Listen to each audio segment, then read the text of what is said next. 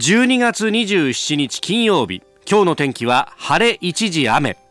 ニッポン放送飯田浩司の OK Cozy up。朝6時を過ぎました。おはようございます。ニッポン放送アナウンサーの飯田浩司です。おはようございます。ニッポン放送アナウンサーの新行市佳です。ニッポン放送飯田浩司の OK Cozy up。この後8時まで生放送です。あの昨日まあちょっと取材というか挨拶回りみたいなことをしてですね夕方電車乗ったんですが混んでましたね、昨日は結構それこそ忘年会という方も多かったんじゃないですかね。いや本当そうだよね。まあ今日が仕事納めという方おそらく多いんだろうと思うんですが、そうするとまあ昨日あたりが、えー、忘年会の得意日のような形になって、はい、まあ今日はちょっとね、挨拶回りの最後ちょこっとやってとか、えー、あとは社内の挨拶回りをして、農会をやっておしまいというような方も多いと思うんですけどもね、そうですよ、もう年の瀬が押し迫ってきたなという感じで、ね、あの、毎朝タクシーに乗って通勤ををね、えー、するというか、まあ電車動いてないんで、そうですよね、どうしたってタクシーに乗ることになるんですけれども、うん、そうすると運転手さんに行くとやっぱここ1週間、2週間ぐらいはとっても忙しかったと。やっぱりそうでしたか。いやー、飯田さん、昨日はロングカットばしましたよ、みたいなね。えー、でも、やっぱり、あの、世相を感じるのが、うん、えー、複数で乗ってきて、こことこことここ、みたいな感じで。なるほど、えー、結構遠くを、なんか、あの、その、いつも送ってくれる運転手さんが今日言ってたのは、いや、昨日はですね、あ、一昨日か、えー、秋葉原行って池袋行って吉祥寺っていう、東京観光みたいに回ってったんです、ね、本当ですね。あそう、同じ方向でっちゅうわけじゃなかったんですね、みたいな。そうですよね。で、みんなで割るんですよね。うん、いや、そうそうそう、うん、後からきっと割るんだろうね。ね。あやっぱそうなっちゃうんだなと。うん、で、あれ、タクシーに乗ると、お乗ったところの目の前に最近なんかタブレット型の端末みたいなのあるの多いじゃないですか。ありますね。あれ、なんかあの、こう、カメラがついてて、それでこう、プロフィールというか、この人が男か女かとか、えあるいはどのぐらいのこう、年格好なのかとかを判断して、結構こう CM を出すらしいというのを聞いてですね、はい、だからスタッフで喋ると、あの、僕が見たことのない CM を新業さんが見てたりとか、逆に新業さんが見たことのない CM を僕らが見てたりとか、ね、そうですよね。不思議ですよね、あれね。あれ不思議なんだけどさ。あれ、飯田さんどういう CM 出てくるんでしたっけ？最近はね、この忘年会シーズンはね、なんといってもスーツの匂い取りだね。あのほら、消臭スプレーのさ、シュシュってやつあるじゃん。はいはい。あれなんか真っ黒なストロングですこれみたいなやつが出てきて、で、なんかあの、シュッとやると、こう、茶色い煙みたいなのがブワッと出て、あの、効くんですみたいな感じの。俺どんだけ匂うと思われてんだとか思いながら、ね、忘年会行く人だって多分認識されたんですね、さては。これから仕事行くんだよって思いながら、ね、見てたんですが、あんまそういうのない？私あんまりないです。私よく出てくるのポケトークとか。あ、ポケトークね。そういうのが多いですね。ああ、まあ結構だからあれもね、12月入ってから出てきたんで、あ、やっぱ季節ものってあるんだなとかね。そっかそっか。おこれから新年になったら一体どうなるんだろうね。なんでしょうね。まあ、しばらくは新年会だからやっぱシュシュが出てくるのかもしれないですけど。確かに。ねえ。えー、さあ、今日で仕事をさめという方も多いと思いますけれどもね、えー、番組は12月31日まできちんとありますんで、はい、えー、今日もご愛顧いただければと思います。さあ最新ニュースピックアップいたします。スタジオ長官各紙入ってまいりました、えー、一面はですね朝日毎日読売この3紙があいわゆる IR 統合型リゾート事業をめぐる事件と。まあ収賄容疑で逮捕された秋元議員この続報についてというところです。朝日新聞は議員会館で300万受領疑いと。いう見出しそして毎日新聞は秋元議員側資金解明へパチンコ大手捜索、えー、そして読売新聞秋元議員側に講演料200万円、えー、副大臣内定4倍にという中国関連中国の IR 関連企業からの、えー、お金のやり取りについてというところを一面トップにかけております、まあ、昨日ね、えー、パチンコ会社の家宅捜索というのも行われました、まああの元施設元秘書のやっている芸能会社と取引というか、まあ、コンサルタント契約があったということをね、えー、読売新聞は詳しく結構報じておりますが、えー、これがあると、まあ、これについて後ほどまた7時台にも今日のコメンテーター三宅邦彦さんとも話していきたいと思います。で、えー、各紙出ておりますけれども、まあ、その中でですね私気になるのは経済面とか、まあ、総合面にも一部出てるかな昨日あの安倍総理大臣があ日本経団連のおえー、ところで、え、講演をしたということがありました。た、えー、経団連審議委員会というところに出席した挨拶をしたと、まあ、そこで、えー、賃上げを促したということであります。まあ、あのオリンピックイヤーがいよいよ来年とオリンピック・パラリンピックが行われるということで前回の東京オリンピックの時は、えー、賃上げ率は12%だったというのを引きながら、まあ、そこまでとは言いませんがと冗談めかしながらですね、えーまあ、賃上げをしてくれよということを言ってでそれに対して、えー、経団連のの会長はいやそれを一律で言われても困ると。各社ごとにこう事情もあるわけだしと。いうことで、まあ、否定をしたと、まあ、これをもってですね完成春闘だというようなえー、論評するところも結構あるんですけれども、まあ、あの、働いてる身からしたらですね、官製だろうが民生だろうがどっちでも構いませんよ。給料が上がることが何しろ大事だと。それも、おこれ、一時金でですね、一時金って要するにボーナスが増えてもですね、これあの、不思議なもんで、やっぱあのー生活をしていて月々のお給料ってものがコンスタントに来るものが増えると使うと。消費に回る成功が高いそうなんですが一方でボーナスが増えるとこれ仮にですね同じ金額が増えたとしても貯金に回る方が多大きいらしいと。いうことがこれあの学者の方々も言うんですけれどもやっぱりこうなんかドカンと臨時収入があってもそれはなんかあのいきなり使ったらなくなっちゃうよなと思ってこう取っとこうっていうふうになっちゃうと、まあ、ところがあの月々コンスタントに入るものがちょっとずつ増えてるとあ今月余裕あるな。あじゃあもうちょっと買えるなっていうふうになるんで消費に回る成功が高いと。いうふうに言われております、えー、消費に回った方がですねまあ誰かの支出が誰かの所得になると。それはそうですよね、えー、消費に回ってその例えばお店なりが儲かったらそのお店をやってる人が今度は自分が消費者となってもうちょっと使おうかなこの連鎖が経済を回していくということがありますんでだから賃上げが特にベースアップであるとか定期昇給が大事だということになるわけなんですね。えー、えー、でしかもですねまあ企業努力云々とか、まあ、各企業で、えー、個別の事情があるとか言いますけれどもその経団連はですねなんと言っても消費税を上げろ上げろ上げろと言ってきたわけですよ。消費税上げて法人税下げりゃいいじゃないかと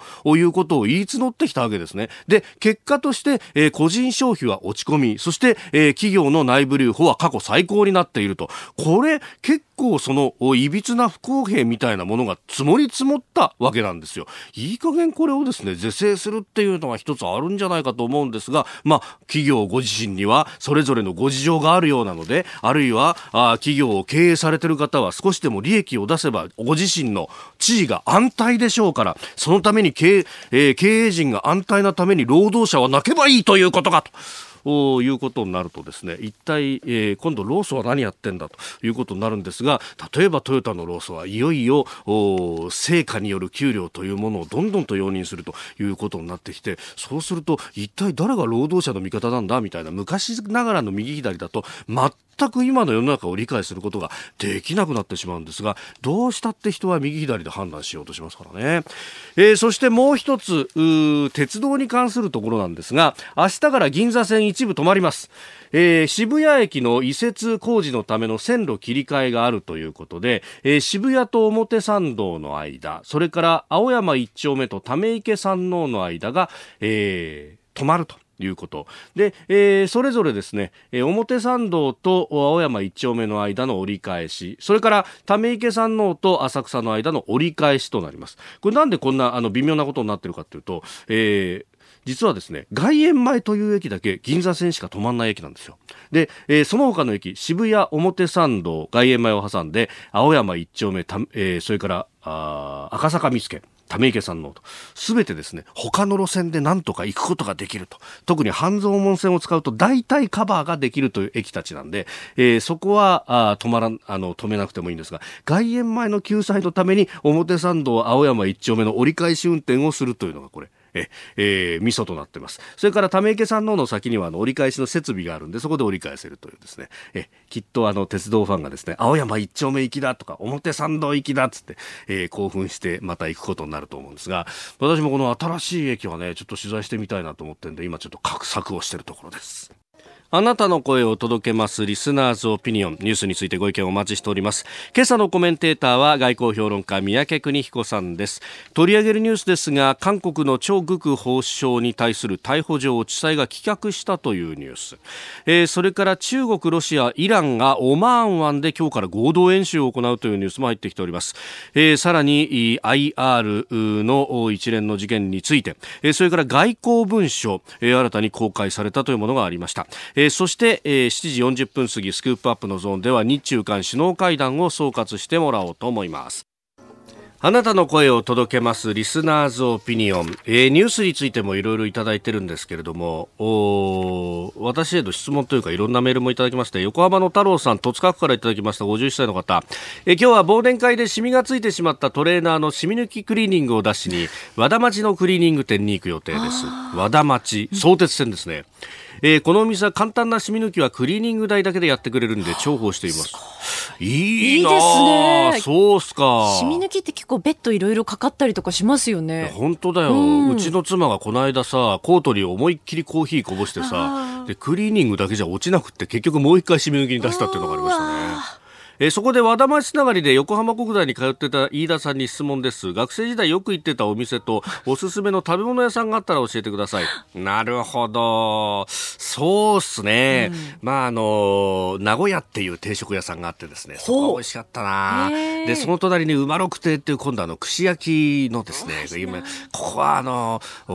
ジョッキを凍らせて出すっていう生ビールが、まあ、学生時代に非常に珍しくってそう。あとはでももう15年も20年も前だからなくなっちゃったお店も多いかな。ええー、あの、清八っていうですね、もう本当に、あの、汚い、こう、居酒屋っていうところにね、よく通ったんですけど、そこは黙っててもおばちゃんがどんどん、あの、おつまみを出してくれる。ええー、いいなそうそうそう。で、あの、なんか、たらいにこう、水を割って、張って、で、あの、大きな氷入れて、そこにあの、大、大瓶とかが置いてあってさ、こう、勝手に持ってって、あの、線開けて飲んでいいみたいな。ええー、まあもちろんそれもちゃんと記録しとくんだけどね。なるほど、なるほど。そうそうそうそう。懐かしいね。うんさあ、次第はコメンテーターの方々とニュースを掘り下げてまいります。今朝のコメンテーター、外交評論家、三宅邦彦さんです。おはようございます。おはようございます。おはようございます。えー、12月27日、まあ今日ね、えー、納めの日だよっていう人もね、多いと思うんですが。でもお宅収まらないんでしょ、まだ。あ、あの、この番組は31日まで。31日まではい、うわで、年明けも2日からありますね。え収めるものもなければ、何にもない。開けるものもないという普通と同じじゃん皆さんご愛顧いただければと。宮城さんどうですか？仕事は そろそろ収まりますか？収ま収めます。はい。収めます。今日で終わりです。今日、ええ、終わりにしようと思うんだけど。終わりにしようと思うこういう時にねアメリカからね友達が来るんですよ。ああそうですか、メールがねこの間来てね。ほほ、う。ん。ね、息子がね岩国にいるからね。会いに来るんだよ。じゃあ東京でうん。20か30か31か1日でどうだってから。何言ってんだよ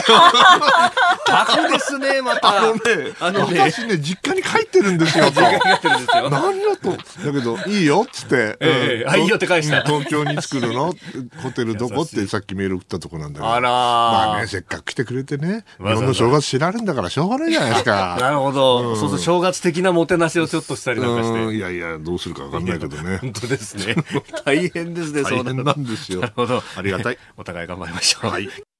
あなたと一緒にニュースを考える飯田浩二の OK 工事アップ。7時台はコメンテーターの方々とニュースを掘り下げてまいります。今朝のコメンテーター、外交評論家、キャノングローバル戦略研究所研究主幹、三宅邦彦さんです。おはようございます。おはようございます。三宅さんには番組エンディングまでお付き合いいただきます。では最初のニュース、こちらです。韓国のチョ・グク前法相の逮捕状、地裁が棄却。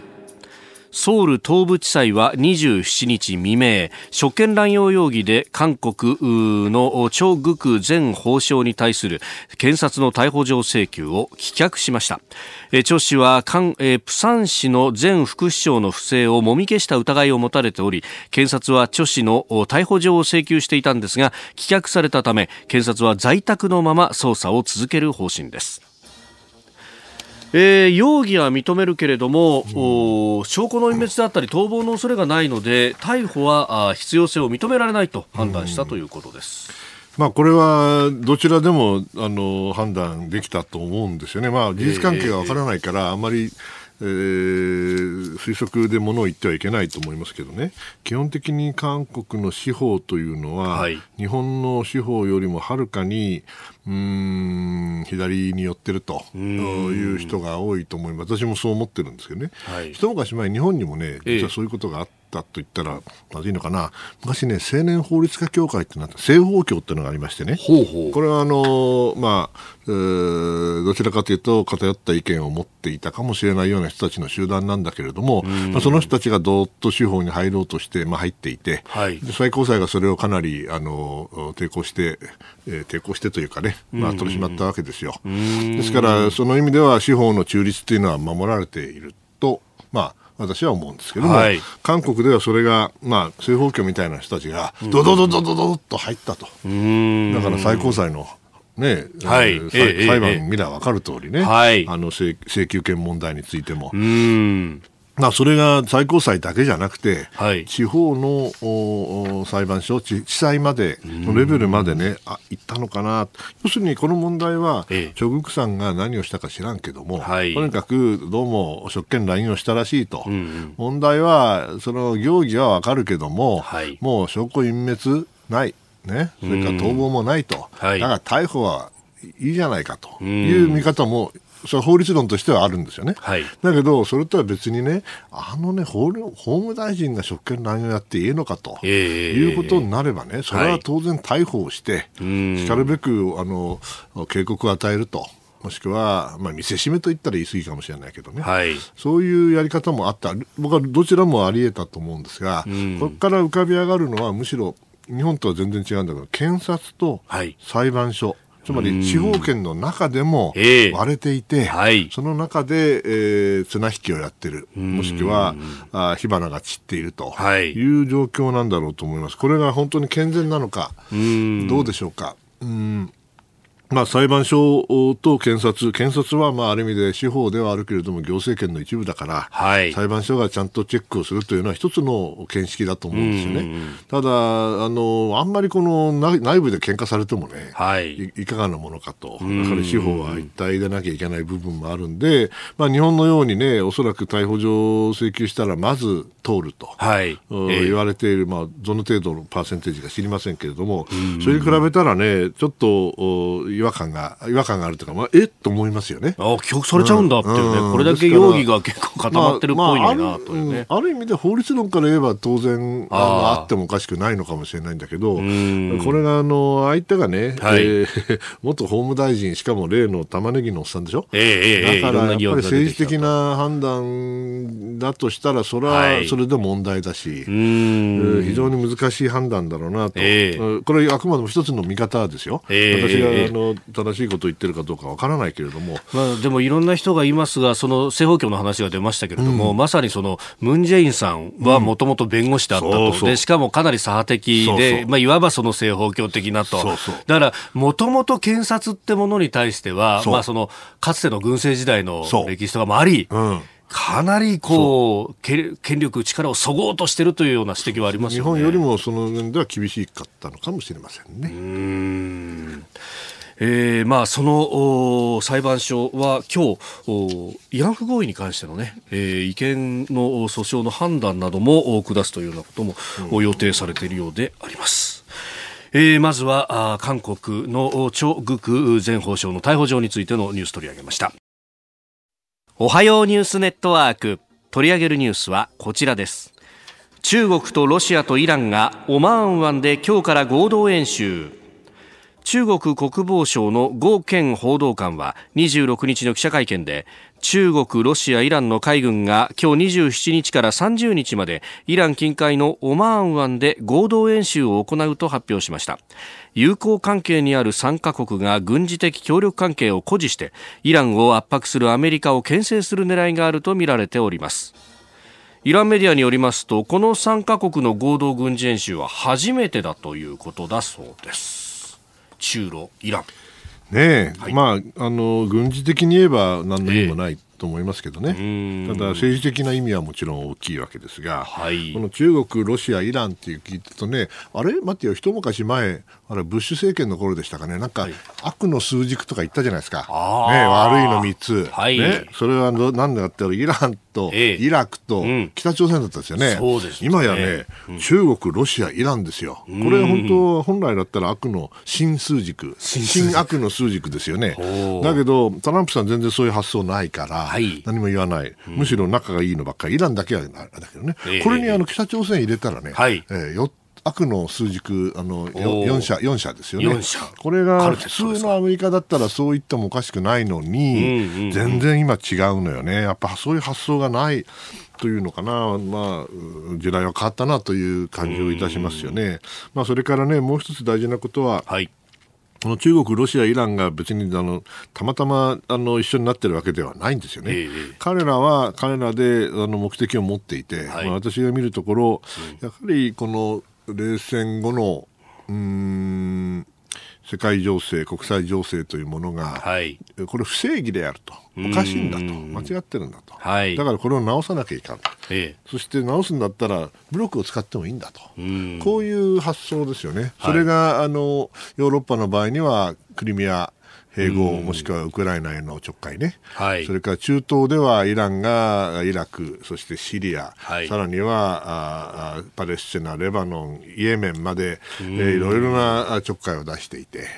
これも対抗してますよね、はい、中国は中国で、えー、もちろん国内の問題もあるけれども、南シナ海、東シナ海、はい。ね、そしてインド洋までと、えー、こういうことを考えるとね、彼らはやっぱり現状を変えようとしているわけですよ。はい、だけども、日本は現状維持勢力ですよ、えー、日本は今の現状が一番いいわけなんで、はい、それを変えようとする人たちが、まあ、揃いも揃ってね、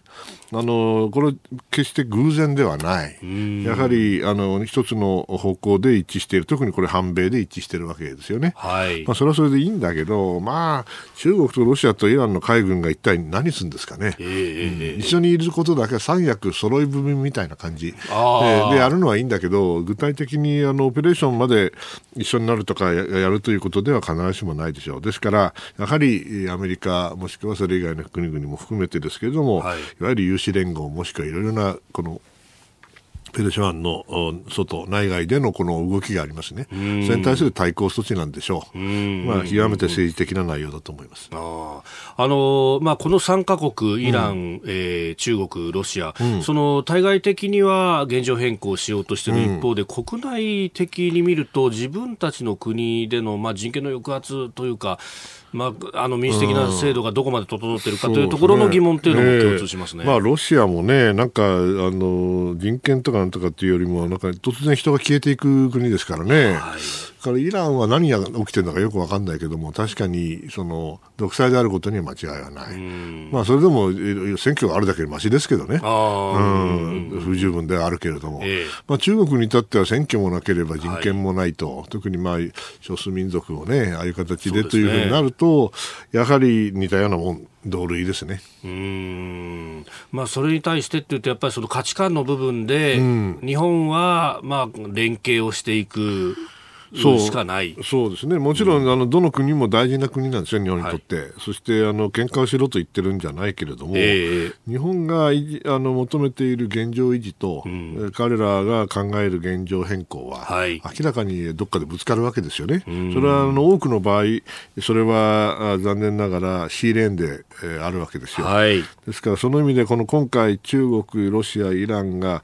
こともあろうに言ったら申し訳ないけども、オマーン湾で合同演習をやるというのは、はい、まさに日本の東京からペルシャ湾までのね、ええ、このシーレーンに対して、はい、まあ、あのただじゃいかねえよと、すまねえよと、こういう、まあ、一つのメッセージにもなりうるんで、ええ、我々あの決して黙ってられないと思うんですよね、もちろんドンパチやるとか言ってるんじゃないですよ、しかしこれはあの明らかにその高校の自由、うんえー、もしくはあそのものの自由な流れですよね、はい、そう政治的なあ思惑のない圧力のないそういうものとはちょっと違う動きだなと、えー、考えなきゃいけないと思います。このオマーン湾というのは地理的にはどの辺に当たる、うん、ペルシャ湾の、はい、入り口が、ええ。ー、ホルムズ海峡ですよね、はい、狭いですね。またバーッと広がっていって、その、おインド洋に向かっていく、あの地域がオマーン湾ですよね。ですからちょうど入り口にあ入り口ですよ、入り口です。ですから、それはあの日本にとっては大事だし、同時にですね、おそらく、あの今度あの、自衛隊の船がまた行きますよね。はい、今日ですね、はい、あの活動する地域とおそらくあ。重なるだろうと思います、部分的にせよ。まあ、ホルムズ海峡の中には行かないということが今、報道されてますから、はいえ。ー、そうすると手前、入り口、まさにオマーンは。そういうことですね。ですから、その意味では、まあ、なぜかあ、ね、中国、ロシア、イランに日本も、参加、参加はしないけど、えー、独自に独自に別ど別でこう行くって言って、まあ、ある意味では、一つの政治的な賞なんでしょうね、国際ね。じゃあ、これから先、年が明けてからですが、そこら辺っていうのが国際政治の中でも注目、ね、まあ、日本、これ中東地域ですから、私は非常に関心が高いんだけれども、まあ、ここは、あの、日本はドンパチがあったりね、石油が止まらないとあんまり関心ないから、でもぜひ関心を持って見ていただけるとありがたいですね。石油が止まった時に大騒ぎするんじゃなくて、こういう流れが流れの中で何が起きているかをよく見ていただけるといいと思います、はい、でもこれ、大国同士のこのなんかぶつかり合いみたいなものっていうのが、まさに中東でこれから起こるかもしれないですか、えー、でもまああの、軍事的には先ほど申し上げた通り、軍事的にはどれほどの意味があるのか、それは圧倒的にあの第5艦隊、第7艦隊強いですから、アメリカ軍、うん、海で海に関する限りはね、はい、ですから、そこはあのあんまり心配はしていませんけれども。うん、えでは続いて2つ目、こちらです。中国企業側が秋本容疑者に IR 拡大を要望。日本でのカジノを含む統合型リゾート施設 IR 事業をめぐる汚職事件で中国企業 500.com 側が内閣府の IR 担当副大臣だった衆院議員の秋元司容疑者に現金300万円を渡した半年後 IR 整備区域を5カ所に増やすよう要望していたことが分かりました。まあ、当初3箇所と言われていて今も3箇所で整備をするよという方針なんですが、えーえ。ー、これじゃあうちは参入できないじゃないかということでしょうか、まあ、20世紀だったらねこういうことがまあよくあったことも日本にもなかったわけじゃないですからね、えーうん、しかしまあこうやってもカジノじゃなくて、はい。ね、IR なのよと、統合型施設なのよと他にもあるでしょ、と言って、まあ、カジノっていうものをある程度おお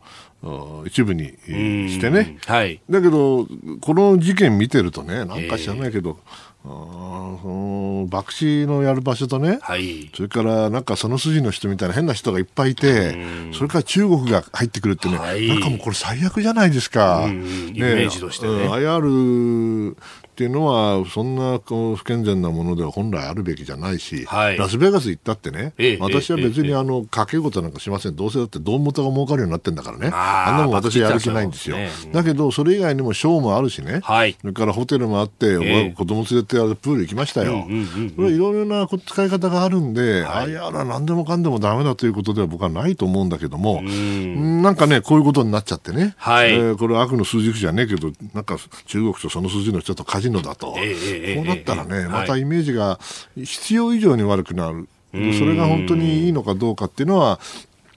議論すべきだし、そのための法律がもうできてるわけですから、はい、ね、今時こんな法律ができてるのに、こんなことやってるやつがいるのかと思うとがっくりするけどね、21世紀なんだから。はい、しかし、それで、またそれに対して、これじゃこの法案やめ法律はもうやめるとかとか言ってる廃止法案を出す。それそれじゃないでしょと、それは決着ついたでしょ、問題はどのどうしてこんな人たちがこんなことをするのっていうふうな形で持っていかないと、なんかねあの、こういうものを政局、もしくは清掃の軍にするのは、はい、いかんのかもしれないんだけど、まあ、実際にはそうなっているということですね。うん。まあこれ、実際にやろうとしている、で、一生懸命やろうとしている自治体が一番ね、煽りを食うというところもあって、そうそう一生懸命、真面目にやってる人たちがほとんどなんだから、えー、その部分はちゃんとあの理解してあげないといけないと思いますよ。うん。まあ、カジノ管理委員会などで、これね、事業者に対しても身体検査が行われるということですが、よりかなり厳格にやらないと、世の中も納得しない。ね、まあ依存症の問題もあるし、いろいろ問題があることはあるけども、はい、ああいう形で法律を作ったわけだから、うんうんうん、やはりうまく施行していって、はい、えー、そして自治体のためにね、使えたらいいなと思いますけどね。続いて、教えてニュースキーワードです。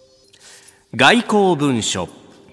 外務省は今月25日作成から30年以上が経過した外交文書の一部を公開しました。その中には1988年の中曽根康弘元総理と当時のソビエトのゴルバチョフ書記長との会談や1955年8月にアメリカを訪れた当時の重光守外務大臣とダレス国務長官との会談の内容などが記されているということです。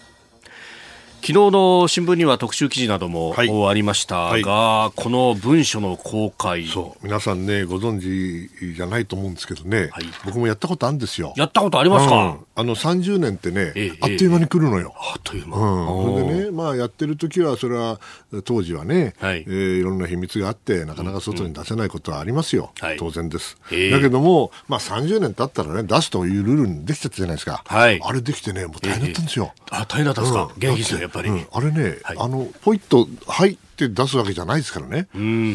の全部読んで、はい、でこれは大丈夫だというものを出すわけですよ。別に隠すつもりないですよ、はい、できるだけ出せという指令のもとに読む、えー、だけど何でもいいから出せるわけいかないから、全部読むわけですよ。はい、読むったってね、1枚や2枚じゃないんですよ。そうですね。あの何十巻ってあるの。え、何十巻が、何十巻ってブワーって壁全部とかいうことがあるわけですよ。はは、ね、それをですよ、はい、ね、国会答弁の作成のさ後とかね、はい、夜中の2時ぐらいからや読んだりするわけ。う。ん、でもね、僕はもうそれ、あのなんだかんだで4年やりましたけど。4年もやったんですか、2回安全保障会行ったから、で日米安保条約化っていうのは、そういうのいっぱい詰まってるんですよ。そう、うん、でそれをね、出すには読まなきゃいけない、で読むには丁寧に読まなきゃいけない、もちろんね、えええ、あの外交文書をあの公表するための、まあ、特別のグループってのがあって、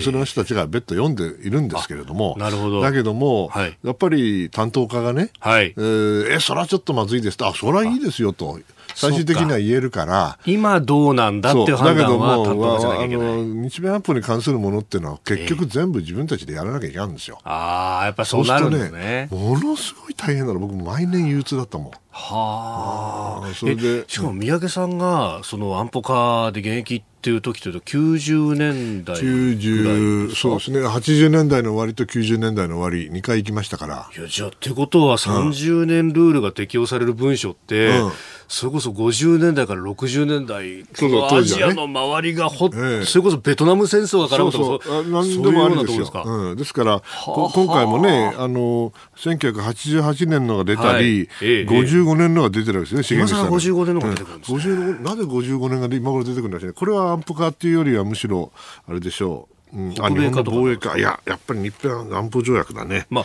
これそうですよね、集団的自衛権の行使、グアムを守るときにどうするなんて話で。だからきっとね、あの30年後、すなわち、それは85年の段階か、55年だからね、ええ、この時には、まあ、ちょっと前、早いかなとか思ったかもしれませんね。だそれこそこれって、あのまさに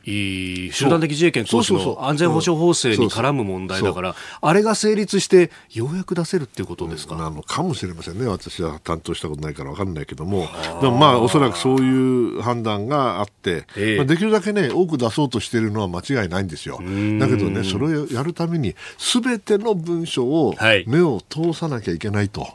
それが普通の仕事に加えてそこですよね。でしかも毎年30年ルールがあるわけだから、はい、毎年どんどんどんどん出てくるわけですよ文章がね、うんうんうん、これってね、うん、意外と大変なの。うん、別に泣き言言うつもりもないし文句言うつもりはないんだけど、うん、一生懸命やりましたけどね、本当に寝る時間をあある程度削って。読んでましたねみんな。私はあの防衛省自衛隊の人に聞くとやっぱ結構こうその彼らも同じですよ、ね、うん、担当部署にまでやっぱり出していいかっていうのは来るから、うん、で一個一個そのあのこれ文書として出していいんだけどここの名前だけはちょっと消してくださいとかそういうのは結局担当判断なんですよね。そう。そうするとそれ全部ね読まなきゃ消せないでしょ。消せないですよね、うん、うん、適当に線引きってもんじゃない。で、全部黒塗りにしたら、え、結構あるんですって黒塗りにして出したら、いや、これじゃ納得しないからもうちょっと出してよって。もちろんそうですよ。返しが来たりなんかして。そその攻防で時間かかるんですよ、また。いや、もう、うん、あの、飯田さん、フレコですよって話しながら、うん、あのね、官僚殺すにはですね、うん、あの、情報公開請求をバンバンバンバンバンバンやればでいいんですよって。泣きながら言ってる人がいました、ね。本当そうですよ。ただね、それでね、あの、過労で死んだんだどうしようもないけどね。いや、本当に。だから、そこら辺っていうのはやっぱり人の手当だとかっていうのも必要なのかもしれないし。でも仕事はどんどんどんどん増えていく。ええええ、そして、えー、人は増えない。うん。ね？うん。どうします？本当。どっかで線引かないと、そうですよね。体持たない。今日日経新聞の経済欄に、そういえばありましたよ。あった働き方改革。あ、働き方私いつも言うけど、一番の問題は、国会答弁作成作業ですよ、うん、月100時間残業、活力奪う。これあの、官僚の方々の話ですが、長い国会待機、たまる疲労。100時間なんて全然平気ですよ。100時間なんて全然平気。うん、僕300時間やったことあるもん。300時間、うん、しかもあの入省当時、土曜日がまだ半ドンだった頃。はあ、反動で帰れるた試しじゃない。地獄でしたね。さあメールやツイッターニュースについて本当に様々いただいております、えー、横浜市根巻さん、えー、韓国の法相の控訴というか逮捕状棄却についてと、えー、司法は身内で固められていると聞くんであまり驚きはないんですが韓国国民はどう受け止めてるのかなと気になりますと。そうですね、まあ、日本とは状況がまるで違うということなんでしょうね。韓国国民はおそらく割れてると思いますああ2つに割れてると思ううん。やっぱりあそこはまあ昔からその保守革新っていうのがねぶつかり合うというふうにも言われてました、えー、しかもいわゆるあの革新と呼ばれる人たちは強いですよ日本と全然違うから。うん。まあ時代が違うんですけどね。あまあ、そしてね、言われてるのは、その結構北朝鮮に対してシンパシーを感じている人が多いというね、革新の方の側は特に。と、えー、それはいろんな、でまあ、もう、あまり言っちゃいけないのかもしれないけど、そらスパイがいっぱい入ってきてますから、あ。来たから。うん。そうそうどこにいるか分からんけどね、えーまあ、その辺は昔は国家情報院とかこうやってたけれども。今そういうことできなくなればね、難しい、ますます難しくなる。独裁がいいと言ってんじゃないですよ。ええ。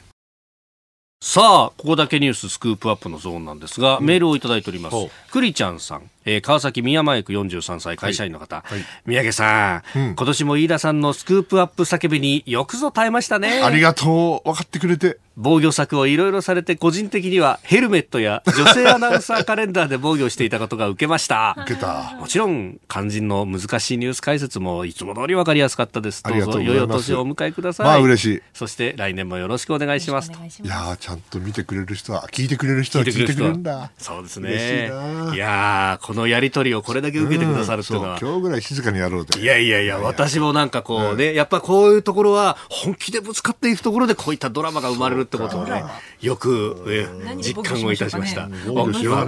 えー、宮家さんがキョロキョロキョロキョロしだしました、はい、それでは参りましょう、はい、ここだけニューススクープアップ。この時間最後のニュースをスクープアップ歌舞伎界。伝統を重んじないんだどうかな。いや。日中間首脳会談を総括。えー、20周年を迎えた日中韓の首脳会談。12月24日午前に中国四川省成都市で行われましたが、まあ、一連のこの外交行事三宅さんの見解を伺ってまいります。うんまあ、3カ国のマルチ、そして2カ国、まあ、同士の場合というのもいろいろ行われました、はい、そして、まあ、あの生徒に行く前には、ね、北京で習近平国家主席との日日日中の首脳会談も行われておりました。さあ宮家さん、これ一連の、はい、まあね、あの3か国で一堂に会するのと2か国が3回やったわけでしょ、はい、でね、やっぱこの3か国ね、微妙にやっぱ関係良くない部分があるわけですよね、はい。まあ、日韓はもう言うまでもないし、日中だって微妙だし、はい、実は中韓もかなり問題なわけですよ、ですからその意味ではね、これがまあ集まるといっても、この私に言わせれば、3か国が一堂に会するだけでも、おお、よかったよかったよかった。だって下手したらできませんからね。まあ、うん、あのずっと止まってましたよね、これ。二国間関係の一個でも壊れたら、はい、来ないから、うん、もしくは呼ばないから、はい、だからできないわけですよ。えー、ですから、できること自体がもう、それは大事な意味があると。うん、もうシンボリックな意味かもしれないけれども、はい、むしろ重要なのは二国間関係ですよね。えー、じゃあまず日韓どうでしたか？はい、まあ平行線ですよね、だから日本はお手並み拝見なんだけど、はい、果たしてできるかね、韓国の方がまあ関係改善したかったんだろうと思うけど、ね、2月過ぎたらもうね、はい、例の請求権の問題で現金化が始まるかもしれない、日本の資産がね、そうですね。それやったらもうこれ、アウトですよ、レッドラインどころか、もう本当に真っ赤っかのレッドラインですから、まあ、請求権協定とか何も全部ぶち壊す、ね、ぶっますよねで。しかもその2か月後ぐらいに、はい議会の選挙があるわけですよ。そうですよね。総選挙ありますね。だからそんな簡単に譲歩できないでしょ、彼らだって。だから私はね、この今回はまあこれ、小康状態で住んでるかもしれない、平行線で住んでるかもしれないけど、はい、お手並みがうまく拝見できるかどうかわからないですよね。から次にね、この中間ね、はい、中間もね、実はね、もう中国もひどいんですよね、韓国の扱いがね。要するにサードってほら、例の、はい、ミサイル防衛システムね、アメリカ、えー、米軍がそれを導入したら、まあもうむちゃくちゃ怒ってですね、はい、3つのノーやと。要するに、サードを追加やらないと。はい、それから、ああなんだっけ、米日米韓のお軍事同盟はないとか、うん、そんなことをまあ平気で飲ませてね。えー、そしたら今度は G ソミアで、はい、またあの韓国がひよったでしょ。アメリカの圧力だから、ね、そうそう、はい、ひよったら今度は王毅さんがバーンとそうで言って、え。ー、むちゃくちゃやったと。脅しをかけに来たっていう、ね、と、まあ、そういうふうに報じられたんだ。どこまでやったか知らんけど、はい、まあ、実に、実に緊張がはらんでいるわけですよね。から日中だってね、はい、あのあのやっぱり本当に、えー、国賓で呼ぶんかいという声は多いですよね。まあ、国内で多いですよね。僕あの一部にそういう声があるかって言ったら、一部じゃねえって怒られちゃったんだけど、まあ、それはともかく一部、全部じゃないから一部なんだけど、はい、まあ、それはさておきね、うん、あの私はあのどちらかというと、こういう時が一番チャンスだといつも言ってるんですよ。はい、だって中国は話聞いてくれるのはいつもこういう時です。ね、普通はもう聞く耳すら持たないんだから。まあ、合わないんですよね。だから今回だって一番嫌なこと言ってるわけですよ。はい。人権の問題、えー、ウイグルだ、香港だ、はい、ね、南シナ海だ、うん、全部言ってるわけですよ、うん、これあの嫌な顔して聞いてるに決まってるんだけども、はい、それを刷り込むのは一番いいチャンスは向こうに日本に来たいと思わせてる間だけですよね。えー、ですから嫌ならね、向こうはね、来なきゃいいんですよ。うん、ギリギリギリギリやらいいんです言いたいことやいいんです。というのが私の意見であります。でもそれをやっちゃうと、メンツを重んじる中国人としてはメンツ丸つぶれになっちゃう、うん、だからメンツを潰さないようにして、しかし彼らは、メンツが潰れないんだったらば、ある程度の譲歩はするんですよ。やっぱそこは。そこは、そこはまあ外交の面白いところなんで。なるほど。っぱり実質的なあの利益を得るという点ではそっちの方が大事だと思いますけどね。あの日中のね、はい、話でいくと、越谷市の日だまりばあばさん68歳、州の方からメールもいただいたんですが、はいはい、えー、福岡一家殺害の事件、えー、犯人の中国人の死刑が執行されました、ね、あれ来年習近平さん国賓で来日予定ですよね、それでも来るんですか？何かなければいいけどっていうようなですね。まあここは司法の判断なんで。そうこれは司法の判断だしこれあのまさか国家でやってるわけじゃないでしょう、はい、個人の問題ですから、個人として法的責任をちゃんと負ってもらうと、当たり前のことで法治国家ですからね、ですからその意味では別の問題だとは思うけど、まあ、はい、あんまりね、気持ちのいいもんではないですよね。うん。ね、おっしゃる通りですよ。まあでもこう、日中関係っていうのはある意味のそういう緊張もはらみながら。そりゃそうです。体制が違うんですから。ええええそれはもっと体制が同じでも韓国みたいに難しいんだから、はい、中国はもっと難しい。もっと難しいですよ。そういう意味ではこの日中韓の首脳会談っていうのは、まさに高越同州みたいな。そうそうそうそう。よくまあ開かれて8回もやったんですからね、今回ね。今回8回目ですから。はい、まあこれからも続けたいと思うけれども、やはり二国間の問題が一番大きなポイントになる。はいこれは引き続き同じだと思いますね。さあ来年の、まあ、この日中韓も含めて日本を取り巻く環境ということでいうと、うん、波は高いですか？そりゃそうでしょう、まず北朝鮮がこれから何するか分かんないけども、はい、もうあの年末だって区切ったわけでしょ、うだから必ず強硬になって決まってますよね、はい、まあ、ミサイルぶっ放すかどうか別として、そしたら来年以降、韓国のその議会選挙もあるだろうし、はい、アメリカの大統領選挙もあるだろうし、まあ、日本はオリンピックでね、少し夢を見るわけだけど、その後はどうなるか本当に分かんないですよね。ですから、やはり歴史の変換期というか変革期というか、大きく変わる時期に我々来てるというふうに覚悟した方がいいんじゃないでしょうかね。あその中でこうこの国をどうやって守っていくかってことそう。どうして生き延びるかね、えー、我々人口も減っていくしね、はい、経済活動もねなかなか給料増え増やしちゃったってそうなかなか増やせないからね。その中でどうやって民族として生きていくか個人として生き延びていくかこれを考えなきゃいけない時だと思いますね、まあ、ミサイル考えたって北だけじゃなくてロシアもあれば中国もあるわけですよね。もちろんそうなんですよ、うん、ただまあ北は何するか本当に分かんないっていう意味でね、えー、一番危ないという意見は分かります。